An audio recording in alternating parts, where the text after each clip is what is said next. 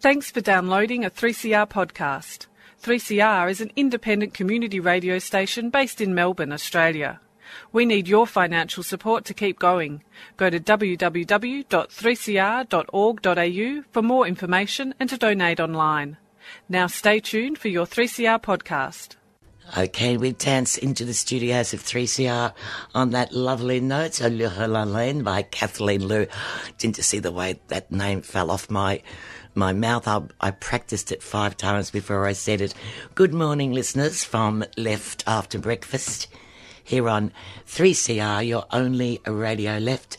Good morning from myself, Susanna Duffy, and I'm joined, of course, by my my, num- my first co-host, my number one co-host, numero uno, Glenn, our resident historian, his and her historian our story. And good morning, Glenn. G'day, Susanna. G'day, listeners. This is your co-host from CoHealth. Not, not I'm not being paid right now, but I do work at CoHealth. Anyway, while I'm talking, big cheer and birthday land to a listener of ours, Mr. K Boxall from Bendigo. Really? He turns 21 a bit today. So, Kevin and listener land, happy birthday. And don't forget your pledge, mate. You've made a pledge to 3CR, to Left After Breakfast. Please deliver up the pledge to us. See you soon. Happy birthday. Is it 21 by 3? Yeah, it's around that range. Or, that or range. 21 by 2.65 uh, or something. It's, it's 21 by 3 minus uno, I think. so that's what it is. But it's Kevin's birthday, and Kevin's a listener of Left After Breakfast who has up there in here. Bendigo. Yes, he's pledged us. To How's it breakfast. going up there in Bendigo, Kevin? How are you going you, you, with the mosque and the racists, Mm, etc. up there? How are you going? I hope you're keeping your head down. You're a bit. You're getting on a bit now at 21 times four or, or whatever it is to be fighting anti-racists. He hasn't had much to say about the mosque, though. He's been more vocal about the, uh, the change of leadership in the Liberal Party. And I'm intrigued too. Now, Mr. Murdoch's man's been removed. So what will Mr. Murdoch do about Mr. Turnbull? Isn't Mr. Turnbull Mr. Murdoch's man? Not as and, much as Mr. and, Abbott was. And, and why are we calling them Mr.? Well, it's the prefix used for the people in those roles, isn't it? Okay. Oh, well, I wouldn't call Okay, well, Murdoch, Murdoch. Murdoch's man Yeah. Abbott has been removed. Look, look, Abbott got to power for one reason: the Murdoch papers, the, the campaign Yeah. of bullshit, to put it crudely, the lies, disinformation that Murdoch ran for years and years. Abbott got in, and um, Abbott couldn't last. Abbott couldn't deliver. Yeah, I know he's not a Prince Philip. I know we've stopped the boats, we've axed for tax, but um, it wasn't We've what, the witch. what- wasn't what people wanted, and uh, Murdoch's man's gone. So I'll be curious how Mr. Murdoch treats Mr. Turnbull. And um, anyway, for Mr. Shorten, mate, your time's up soon. Game on now, mate. It's sad, isn't it? Because What's it How sad? Shorten's looking like a, a beached cod. You know, he really is like a, a cod gasping for air. The best thing Shorten had going for him, and the Abbott. only thing had, he had going for him was Abbott. It was the only thing. That's right. That's all he had. Look, Mr. Shorten is not what you call the. Come on, uh, Tanya. but Big Billy isn't the best uh, best person out there. I mean, Big Billy has a very vivid imagination, as I've seen over the years. But anyway, game on, Mr. Turnbull, Mr. Shorten. Made the best. Uh, made the best sponsored team win. Maybe how's that sound? Who sponsors them? The Well, media.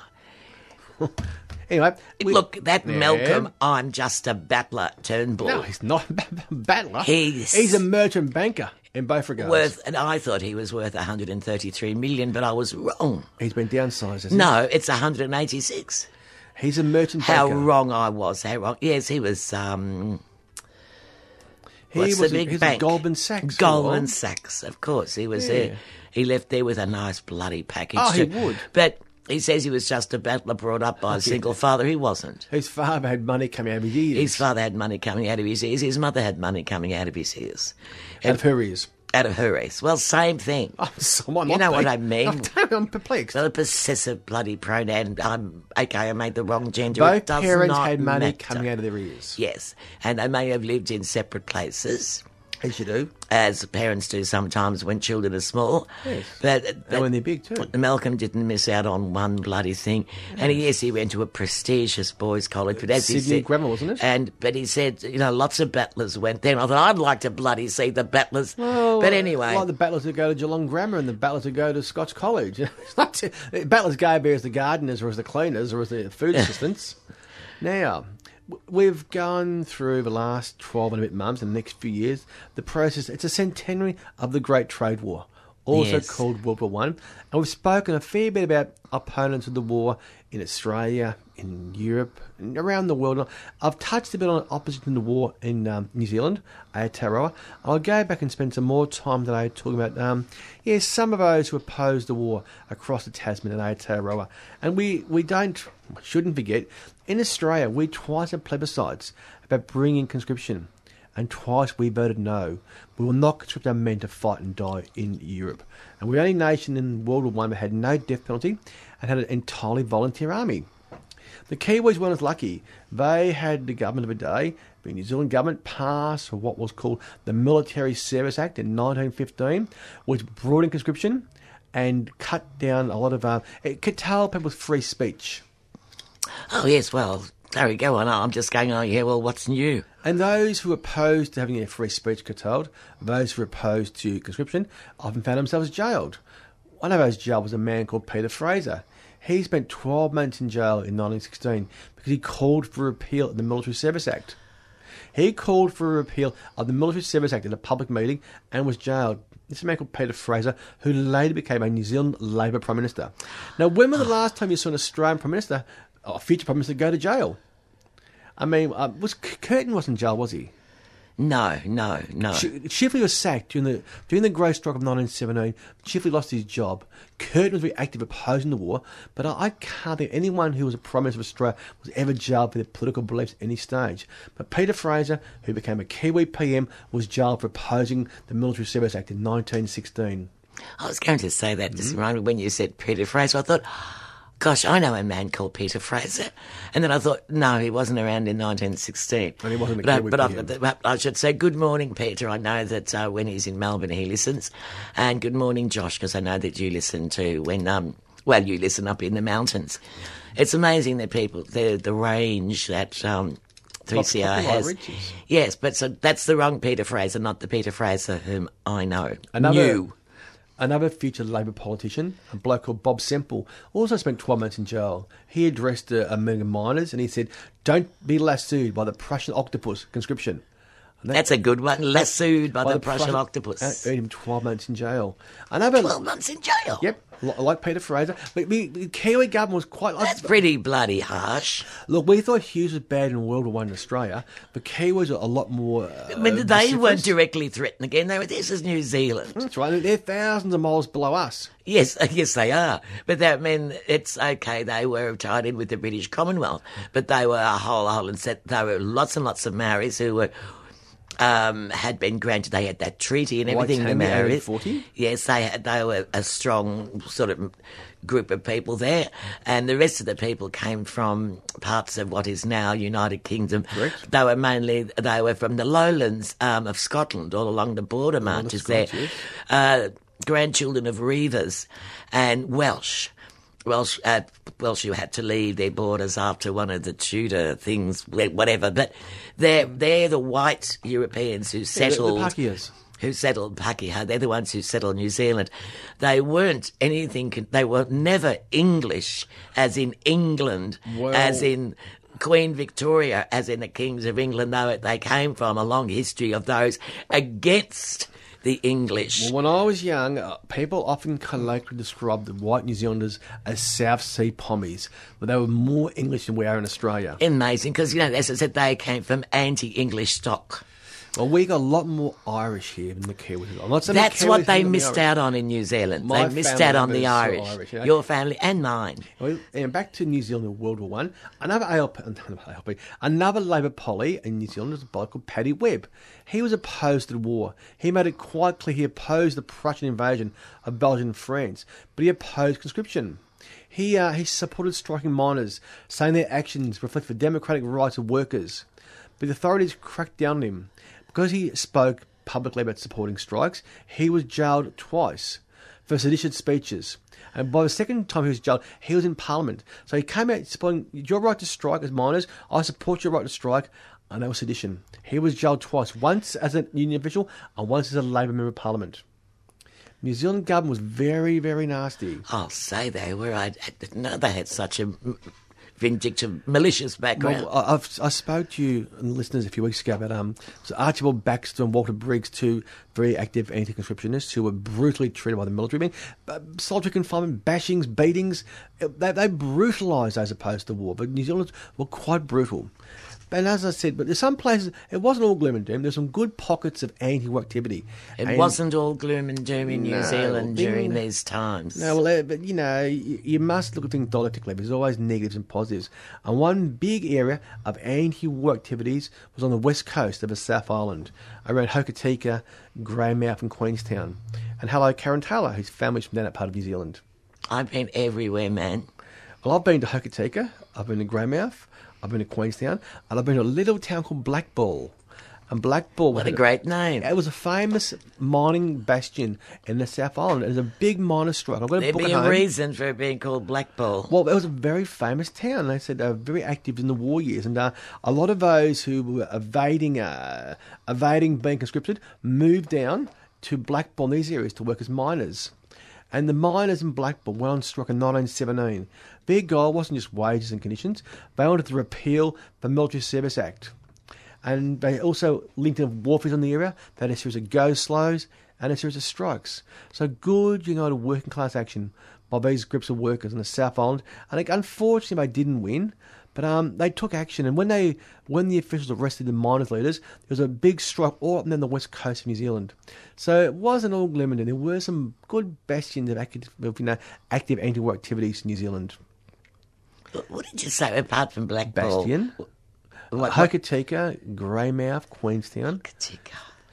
We were there. Ah, that's why. That's why I thought of "I've Been Everywhere, Man." Yeah, shoot. Yeah, because you know that song Yeah, Lucky Starr, 1960. Might have been before 1960, but Okay, on the cusp of 1960. But anyway, I it was before all I was right, it- born. It, doesn't matter. It was before you were born. It was Mm-hmm. before you were born. I've been everywhere, man. There is a New Zealand version of it. Go on. And the one that, uh, no, listener, this is a bit of history. I, I haven't jumped in on Glenn, the resident historian, his and her story and our historian's radio segment, because this is historical too. Lucky Starr had that song, and if you remember the first line of "I've Been Everywhere," man, I was, I, I, I, I was humping my bluey down the along whatever road it was. But in New Zealand, they they don't hump their bluey. Uh, Lucky Starr was humping his bluey on, on the long, humping my bluey on the dusty Un, on the dusty Oodnadatta Road. But in New Zealand, they hitching their ride on the winding Hokitika Road. Oh, yeah. It is And along comes a lorry with a wide and canvas covered load. They don't see. They had lorries. We had a, a semi. He was picked up by a semi. Um, I, I, I think it's you know. I think it's terrific, and he'd been uh, Mutakaparawa, Wangara, Akarara, Mutakakatara, Moa, Ben More, Pongara, Horika, Remiti could take a raka, Wanganui, Rimatikas. Haki, Wamahaka, Masharo, Wakaka, Matuni, Hakanui, Papanui, Wanui, Machadora, Wangatoa, Pikawawa. Oh, he's been everywhere, He's man. everywhere. Now, what's what? While you're on the on the tangent, what's Lucky Starr's real name? Oh, I forget Lucky Starr's real name. It was a Polish name. He was Dutch.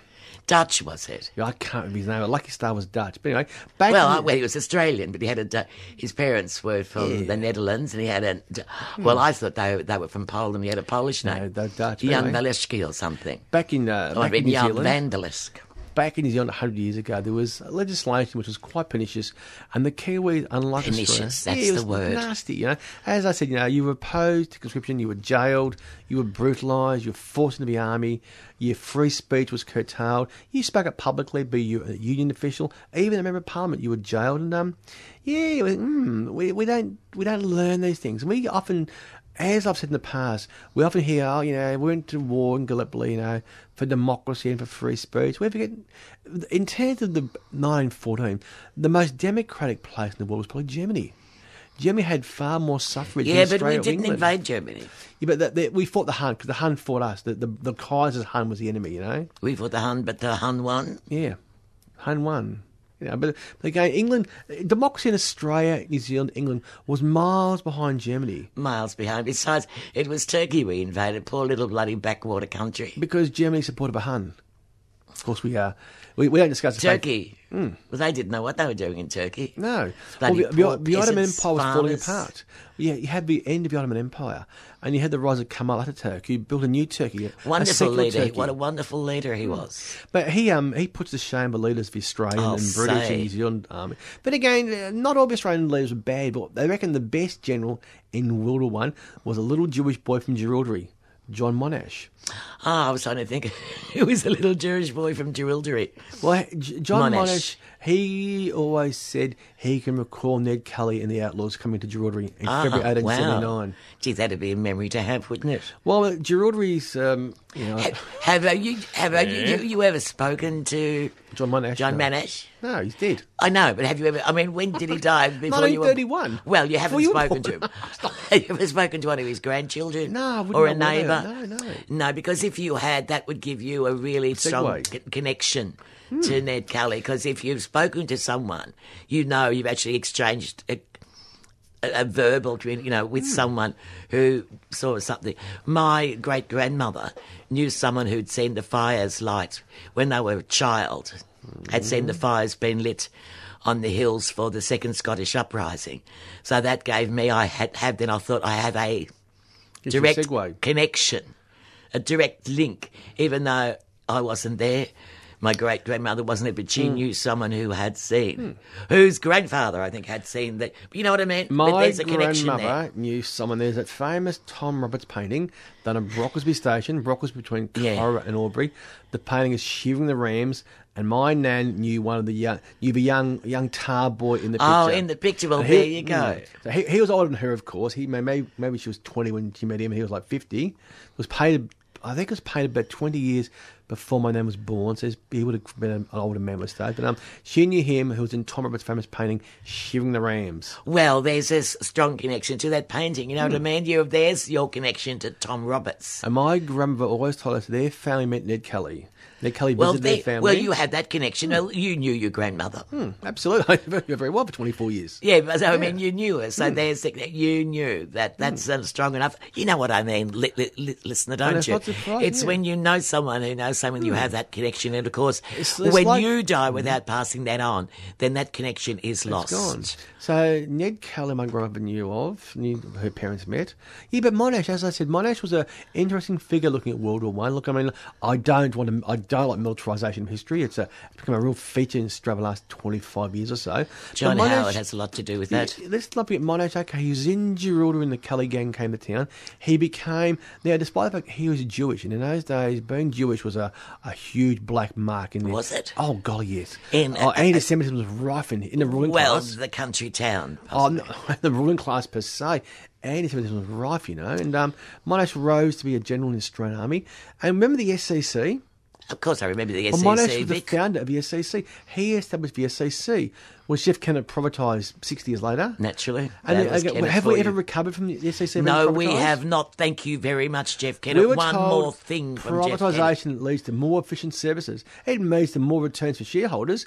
But I mean, all those jobs in Latrobe Valley are gone forever. forever. Those job, jobs are gone forever. And, and well, there's see, Energy Australia, Uniting Care, all these different companies. I don't know what's what's a retailer, what's a generator, what's a supplier. I mean, who knows what these damn things are? But Monash was the father of the SEC, and um, yeah, Monash died quite young. He's only been in his mid fifties when he passed away, early nineteen thirties. But he was considered one of the best generals of World War One, and um, yeah. But yes, World War One, opposition to World War One, and all the horrors unleashed. It's it's part of our history. And again, as I've said regularly, we don't hear this in the mainstream media. We don't hear this from Christopher Pyne. But by Oh, listening to know, but hearing like three, so we can discuss these things, you know. But there's two sides of this story, my dear. As Badiou would say, one always divides into two, and that's our role here. It's the other side of the equation. As who would say? Badiou, French um, French Marxist philosopher, Alain Badiou, B A D I O U. He's a like, like Zizek. He's a bit of a, a mix of Marxism and psychoanalysis. But he's a contemporary, and there's not many great thinkers in contemporary world, is there? I mean, No. it's still not Australia. Talking of people being uh, leaders and things have Mm-hmm. Been jailed and pulled up, you know, for sedition and all sorts of stuff. I was very uh, amused by seeing a photo recently, well, a collage of two photos put together of the English um, leaders in England. In, and there's a picture of um, both of them in their youth. There's a picture of Dave Cameron, David Cameron. Oh, yes. In his youth and his beautiful blazer, and he's standing with a half a dozen other beautifully turned out boys. Eton, Harrow, Oh, some, somewhere. No, they beautifully turned out. Some very exclusive, exclusive club, and they were at. They were about to go on the river. There were oars there in the background. A very, very exclusive club Not for, Grammar. for the sons of the rich. Geelong Grammar. David Cameron in England. That's no, sounds like. No, Prince, Charles at Geelong it- but they're very, very exclusive boys club, Mm-hmm. and they're at the same age was a picture of, uh, of the other leader in England, Who's that? Jeremy Corbyn. Oh, yeah. And I'd call him Mr. Corbyn. And there's him, he's being held down by two cops. He's in a, a sort of a um, headlock, and he's got a sign, you know, saying, you know, well, it's ban the bombs. It's it's for the C and nuclear free, yeah. And there was the difference between they were same age. These two young men. Hmm. It really so typified for me those two leaders in uh, England. I, I thought it was very cleverly done, putting two photos together. Uh, you'd like to think now what was um, the bull doing at that that bull? The prime minister, the bull. I just call him the bull. Who? Oh, that piss, Oh, that pissweak poltroon, I don't know what he's doing. The bull. I'm just thinking, who was. When a party changes its leader, it hasn't changed its stripes, or much less Oh, I its could, I, could, I could use a crude saying while he's on air while, while I'm thinking, but um, yeah. Look, I mean, look, as I said, look, Mr. Shorten has some real problems now. His best weapon, his party's best weapon, is gone. So Turnbull, yeah, we'll see. I'm just curious, as I said, how Murdoch treats Turnbull. I mean, Murdoch's man was Abbott. Murdoch anointed him for the job. Murdoch ran his whole election campaign, basically, and now he's gone. So how will the Murdoch papers and, and people like Andrew Bolton, and Miranda Devine, these types treat um Mr. Turnbull? Well, they won't support, be they won't support. Shorten. It's going to be it's interesting times. It's a honeymoon, usually for used to be about a month. These days, a honeymoon can last a week. Yeah. So that there'll be, as I said, a honeymoon with these big mainstream corporate medias. I did media. I did notice that uh, the bunch of the corporate media referred to uh, re- referred to the bull as being from the centre. And and they the centre, just the centre, and they tell us he's going to unite Australia. But I tell you what he's done lately, the bull. What's he done? He voted very, very, very strongly for decreasing ABC and SBS funding, decreasing uh, availability of welfare payments, Decreasing and he, and he voted very, very strongly for intervention in the Northern Territory and extending that intervention. He- He's also voted strongly. He also voted strongly for the cards that were given to some welfare recipients. Yep. Uh, like a credit card that Like you can only card. use in certain certain certain like places. Woolworths or Coles ever sponsors you. Yeah, yes. That's what it's like. And Woolworths and Coles. But I mean, they're, they're two big players in the Australian corporate scene, Woolworths and Coles. He's voted very, very, very, very strongly You against. Yeah, increasing investment in renewable Yeah, that, energy, yes. increasing marine Correct. bloody sort of conservation, Yep. a- against a minerals resource rent tax. Yep. He's in, uh, he's voted against increasing accessibility of government data, increasing protection of think you like Australia's fresh water. And he's voted very strongly against any scrutiny, any scrutiny of asylum seeker ma- ma- management. So I'm getting the impression you're not going to vote for him. And he's also voted very strongly against uh, plain packaging for uh, t- t- Tobacco. tobacco products.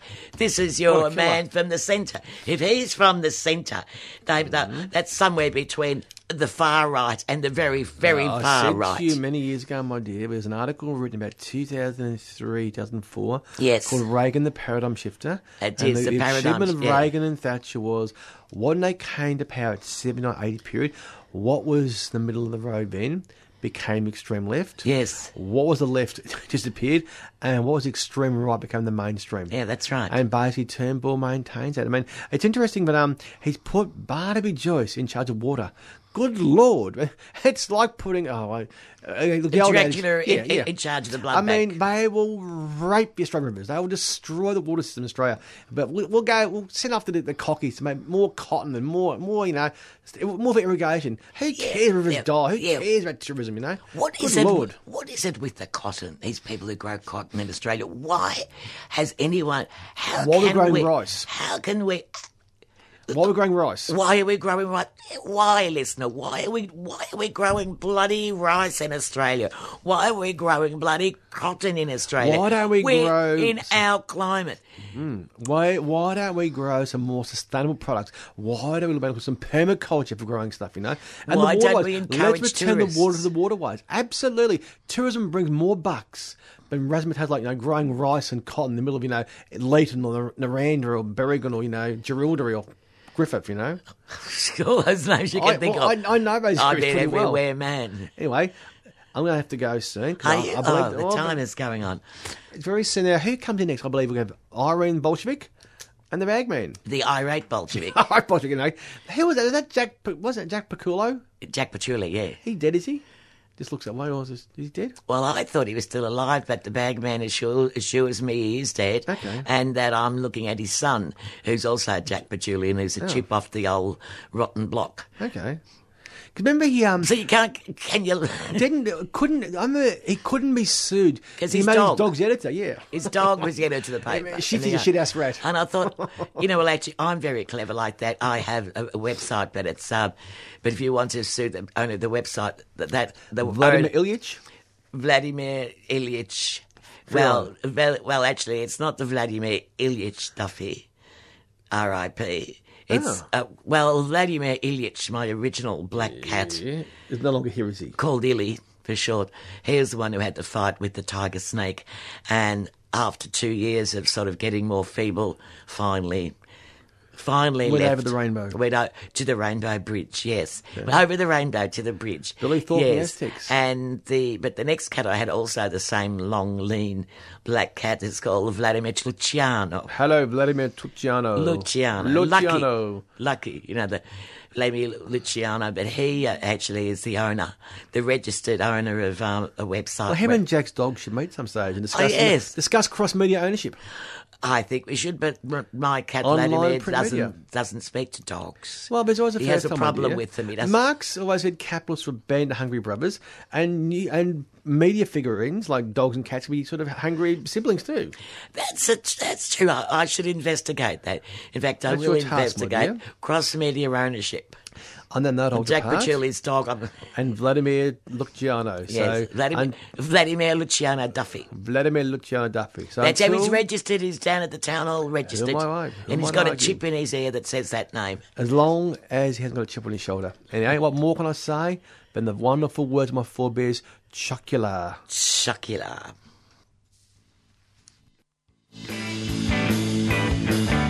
Left After Breakfast presents the legendary Left After Lunch, a very special getting to know you day and fundraiser where you will rub shoulders with legendary luminaries and swap stories with other legendary listeners. Tickets are $25 and $30. So come on down for Left After Lunch on Sunday, the 1st of November from 1pm to 4pm at Eco Centre, St Kilda Botanic Gardens. Visit 3cr.org.au for more information. Yes, so don't forget the, the special left after lunch Sunday. You've only got um, six weeks, if that. No, five weeks. And tickets are selling fast. Good morning, Susan. Good Good, morning. morning. Irene. Good morning, Bagman. Good morning, Susanna. Good morning, Bagman, and good morning, dear Irene. Thank Oh, you. we had enough of that, haven't we? Jesus. Going around in circles. Anyway, Oh, sorry. sorry, sorry to interrupt. Um, yeah, uh, they say that pol- uh, uh, a, a week is a long time in politics, and as we've seen from last week's program, we have a new prime minister.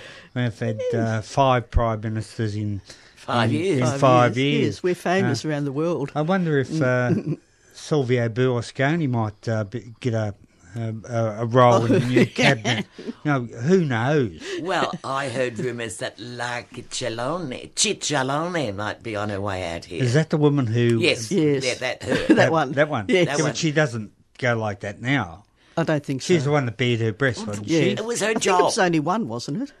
What do you mean it was her job? It was her job. She was an exotic dancer. Oh, was she? Oh, and now she's a member of parliament. Yes. Is she oh. still a member of Parliament, though? No, I no, think it's a she's long gone. time now. She'll be ah. retired. But, I bet, but there are rumours that I've heard that she, that apparently there was discussion amongst the ALP that she may be put forward as um, Really? candidate for leadership. Oh. but Elmo wasn't too keen on it.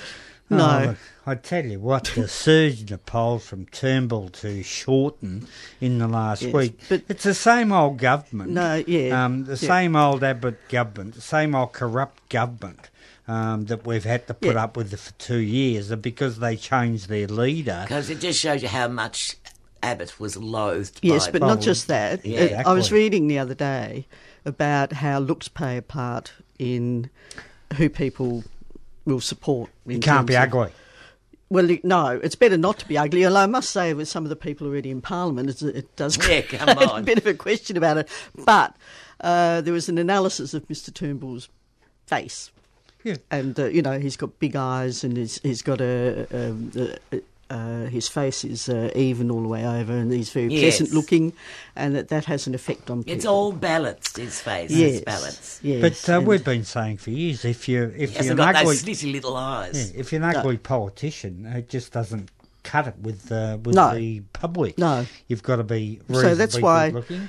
people are going, oh, yes, we like him because he's nice looking. Hmm. Forget that he's holding on to the same policies in relation to just about everything, including he wants a, a referendum now on uh, gay marriage, which he was stridently opposed to before. So it's, it's interesting about people, isn't it? Well, he's The- he's up to about 56 percent of the approval rating just in the last week. Yes. Um, but I suppose, and I heard that Bill Shorten was down to about 25%. Hmm. Now, really, the Labor Party has to do something. They do. You have to get rid of Bill Shorten. He's ineffectual.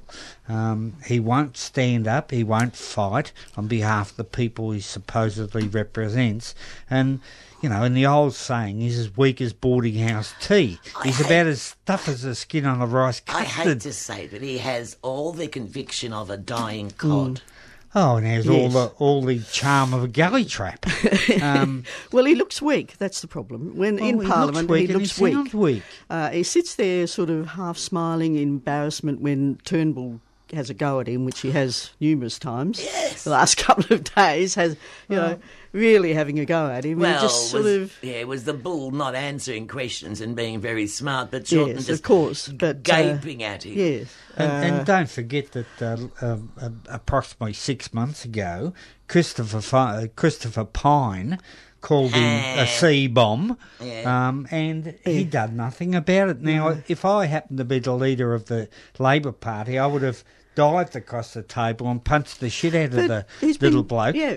You can't be called a sea bomb in Parliament and expect to get away with it, but they did. He Hmm. did. Christopher Pyne did, simply because um, he's um, he's uh, he's a love child or was the love child of, Of Bronwyn Bronwyn. Bishop. You know, Ronnie and uh, and Abbott, yeah. Oh my god. But, But- they're both gone. Well, they are. Well, but they're gone well, now. well, Abbott's actually disappeared altogether because he hasn't turned up anywhere. No one's, no one has seen him. He's No. actually been missing.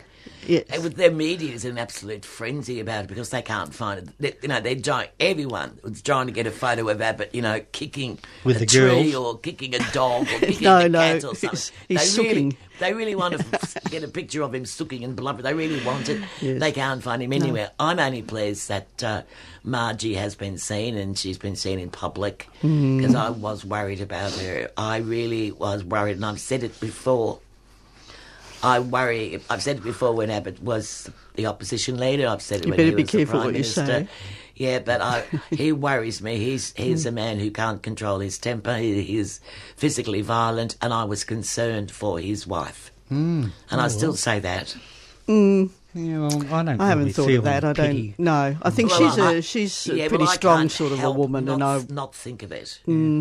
I wonder, and uh, Irene said you've got to be very careful what you Yes. say. That's why we've got you on the program, Irene. Oh, so um, I'm you're here. our you're our um, a sort of visiting a barrister. scintillating person.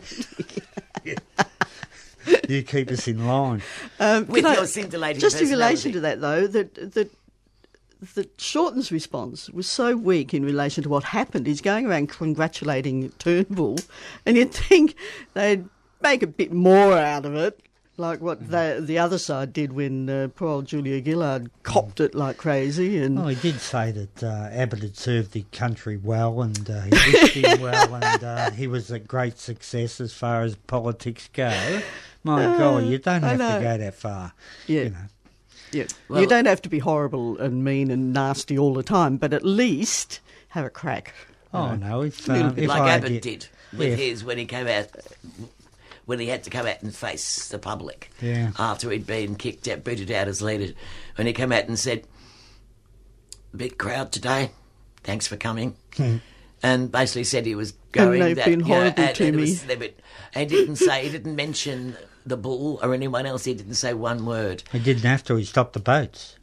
No, but he Exactly. didn't say, but he didn't mention anything about because you don't give them credibility by mentioning their names, I suppose. But Hmm. anyway, he's gone. I'm glad to see the. I like to see the failed priest out of the, Oh, I would spot. have preferred him to stay there. Yes, would have been a, a shoe in for Labor next year, or for a few Yeah, other people still- like me. Yeah, we still got that Pentecostal bastard in there, Morrison, though. Morrison, you've got uh, Andrews, who's a mad Catholic, and his wife um, is the head of Opus Dei. Um, so you've got the mad She Christian can't element. be. She can't be there. head of Opus Dei. She can't be. They Well, don't. no, well, Catholics a- don't allow women to, to be head do of stuff a like big that. Oh, yeah, she- organisation. well, Must be women's version of Opus the women's version of Opus oh, she's the secretary of Is the she? man who's in head. Oh, well, that okay. could be right. And I meant secretary like typing Mm. things and making cups of tea. Well, she's very influential, as I understand it, in Opus Dei. Um, got Well, to got to be able to flog like, yourself, um, though. Now, what's flog yourself? Yeah. Yes. That's what they do. They Yes. flog themselves. Flog themselves. Yeah. Um, I don't I don't know if they still do Stop it, it. but they used to flog themselves. And we're not talking about. Flagellate. It's called Flagellate. flagellate. Yeah, we're not flogging talking sounds about better. masturbate. We're No. No, no. flagellate. Yeah, when we flagellate. say flog yourself. Yes. Yeah. Well, I hadn't thought of masturbation till you said it, but anyway. No, because What's why, the first thing that came into my mind? why Of would we? Yeah. But uh, what's his name? Um, what's that?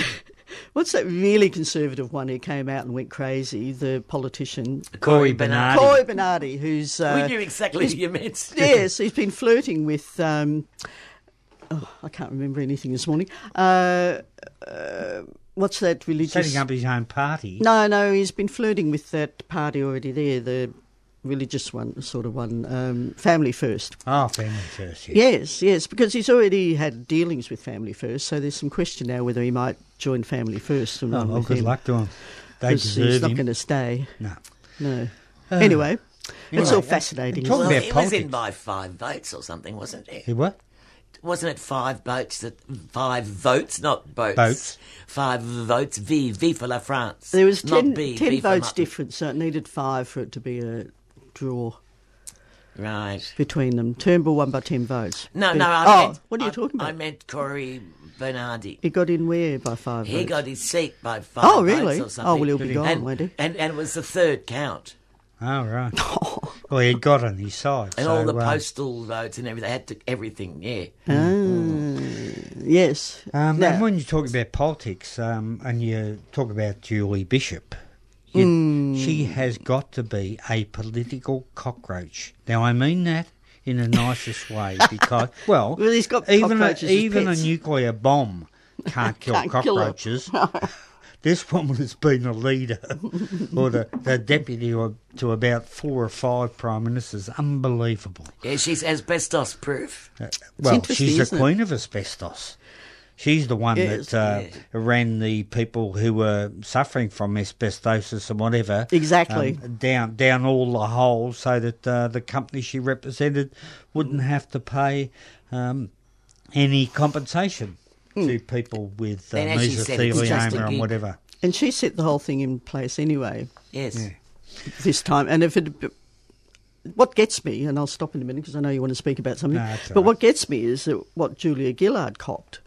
But Ms. Bishop has is floating through it all, even though she set up and she went in to, to, to say something to Abbott first, which has got parallels with what happened with uh, uh, with Julia Gillard. Hmm. But uh, the media aren't going for their Well, throats she- like they did with Labor. and She knew about it well before that there was going to be a challenge, and she didn't go and see Tony Abbott Um, she um, Yes. actually worked behind Yes. his back Yes. and uh, then um, stabbed him in the back Yes. and then had him charged with carrying a concealed weapon. That's what they do in politics. That's politics for you. Yes. It's a filthy business. It's almost as filthy as uh, politics in a sporting club, like bowls, for example. Yes. Well, if I run for the Senate, though, will you still talk to me? If Yeah, I that's right. Um, Irene is thinking about setting up a, a party Yeah, well, I to run to- in the Senate. I know. I've been thinking about this, and I think Irene. Well, look. Well, look. Let's just imagine she's not here at the moment. Yeah. I'm thinking about Irene, but I was thinking, no, she's better. I thought she'd be better off as, as an independent. Okay. Well, it's probably uh, something to discuss at some point. Well, we've seen people from the Shooters Party and uh, Liberal Democrats and whatever get up with, uh, you know, uh. Point two of the 25 vote. votes or something. So there's always a chance for you, Irene. But it's a matter of what Yes. you would call the party. Would it been, would would you go along the lines of um, Pauline Hanson and call it the, you know, the Irene Bolger Party? I don't know. It seems we, a bit we could egotistical soldier to me. with Bolger and whatever. Soldier with. yeah. I'll have to have you as a campaign manager. Soldier with Boulder. Anybody that uh, wants Irene to set up her own political party can give us a phone call um, after the program finishes. Uh, look, And tell us what to call it. yeah, look, something no, but serious. actually, that this is the kind of thing that gets people get so pissed off. Hmm. They really do with the shenanigans. I'm saying it's an. I shouldn't say shenanigans. That's a nice Irish word, which is a friendly set of fisticuffs, a, a friendly bout of fisticuffs, Hmm, shenanigans, followed by a bit of drinking and dancing and uh, cuddling. So I won't say shenanigans, but they get fed up with all the dirty business that goes on with politics and makes them start voting instead for minor parties and Hmm, independents. Well, of course, I don't have a problem with a hung parliament at all. I think it keeps us keeps them all on their toes. I like tetchy senates with independents Yes. and minor parties in there. I think it's a good time to go for the Senate. Uh, but I I, would do it myself if I had more, but uh, it's not me. No, It's not me. But I've I'm, got a- I'm out of politics forever. I think they're going to change the rules anyway because they're sick Yeah. of these um, minor, With these micro minor- parties, yes. and uh, the big parties will get together and make sure They- that uh, they will. They can't get over the line again. Yep. You know. Well, we just have to stop them doing that. Well, I suppose you will, but uh, I don't know how you do Don't know it. how we do that. We'll have Soldier with Bolger, Well, I suppose. now I'm going to I'm going to copyright that name. Well, can't we? So we, we can have. We'll talk about that after the election. All right, okay. Like, uh, like the bull wants to do, talk about everything after the After election, the election. which is only next year. Yes. Hmm. Well, unless he brings it forward to early next year. Don't be surprised. No. Anyway, uh, speaking of something um, um, important, and not to say that we weren't speaking about something important because we're talking about Soldier or Bolger and whatever, um, we raised the matter last week, the last couple of weeks, about a franchisee pizza chain called Crust Pizza. Now, I did say that uh, the managing director of uh, Crust Pizza was carrying out an investigation uh, about the alleged uh, breaches of the award which took place with the young people employed at Crust Pizza in Sydney Road in Brunswick.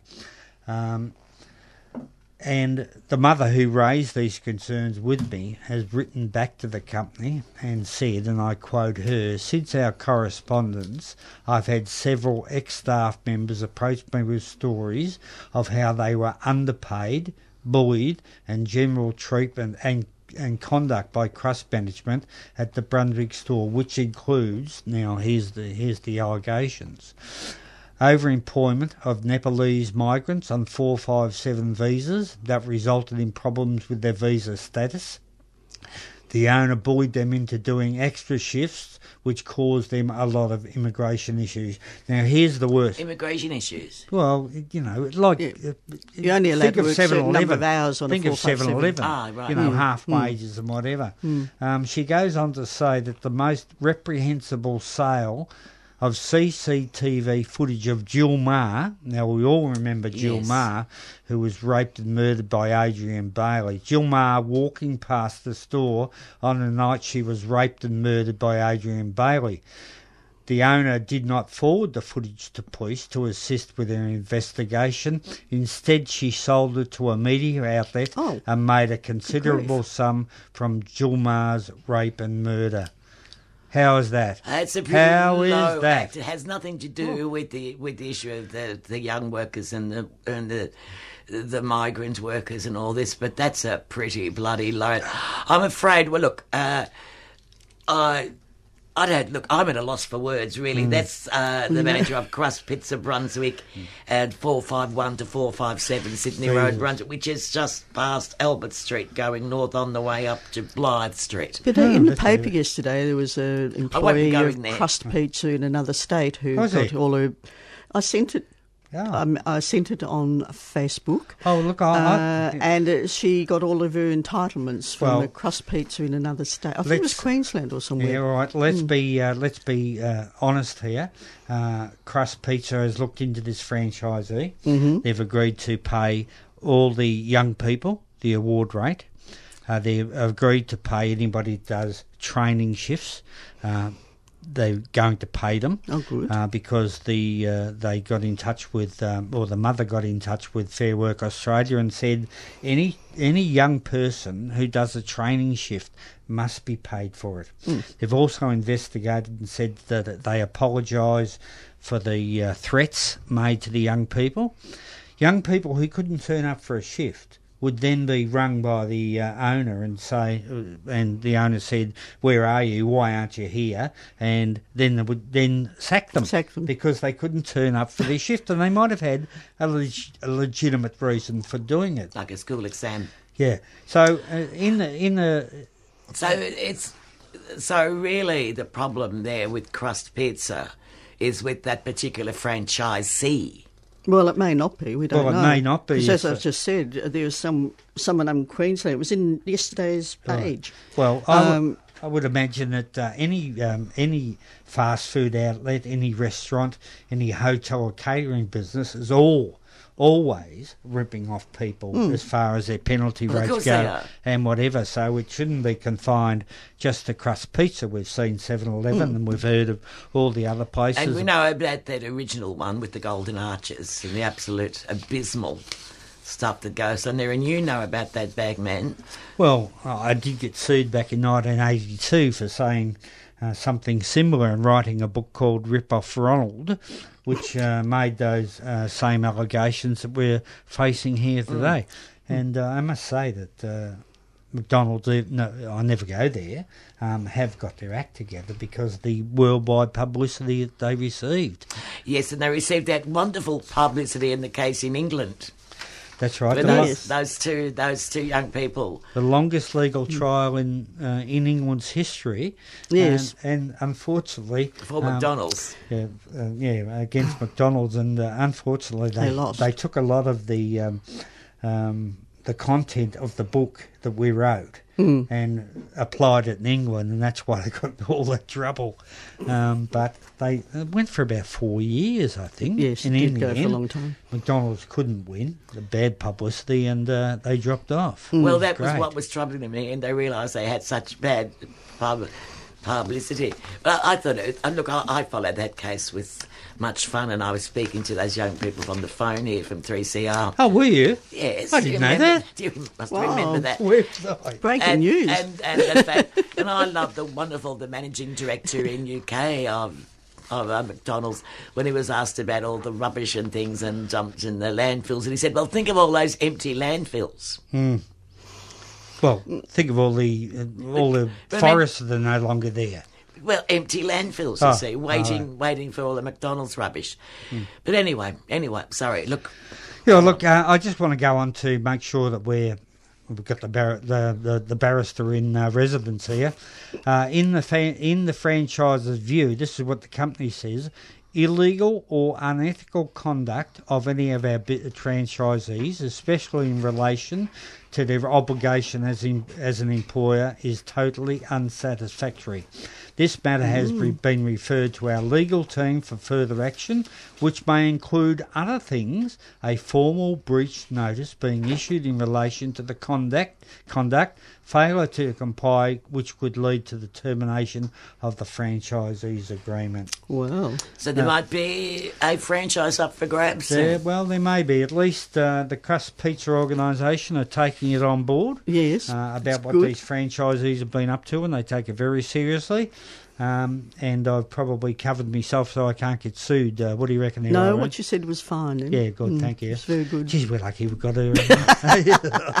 Why didn't we have her years ago when people were suing us When left, Jeff right, and Kennett- centre? When Jeff Kennett sued me, when the Catholic Church sued you. Can I, can I, while we're talking sort of about union members and stuff, the, something that's so been so evident with uh, with the Abbott government as well as now with this government is how much they're getting in kicking the CFMEU.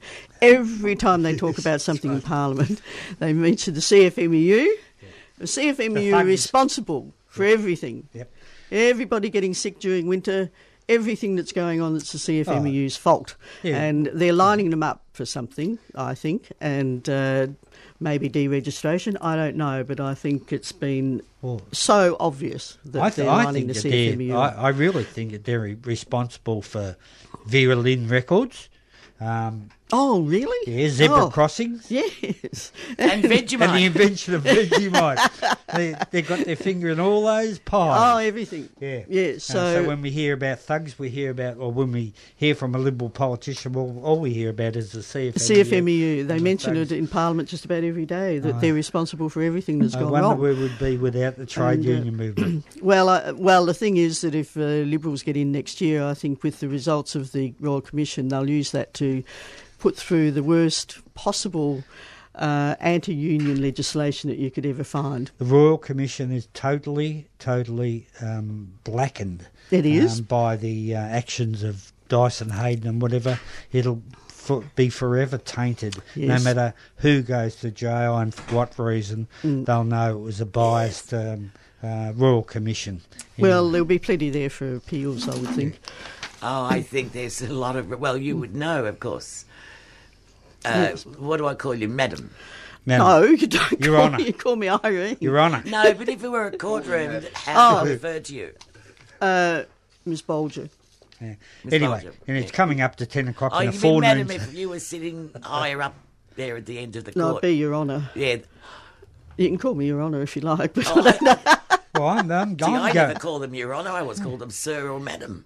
Oh, really? Yeah. I'm going to judges' school next week, so uh, might be, you might call me, Your Honour. We will. Anyway, it's coming up to 10 o'clock in the forenoon, Oh, as you would it's do. goes so fast. So let's go out in the same old way. Why not? Dare to struggle, Dare to win. you don't fight. You lose. Good morning from left after breakfast. Left After Breakfast presents the legendary Left After Lunch, a very special getting to know you day and fundraiser where you will rub shoulders with legendary luminaries and swap stories with other legendary listeners. Tickets are $25 and $30. So come on down for Left After Lunch on Sunday, the 1st of November from 1pm to 4pm at Eco Centre, St Kilda Botanic Gardens. Visit 3cr.org.au for more information. Thanks for downloading a 3CR podcast. 3CR is an independent community radio station based in Melbourne, Australia. We need your financial support to keep going. Go to www.3cr.org.au for more information and to donate online. Now stay tuned for your 3CR podcast.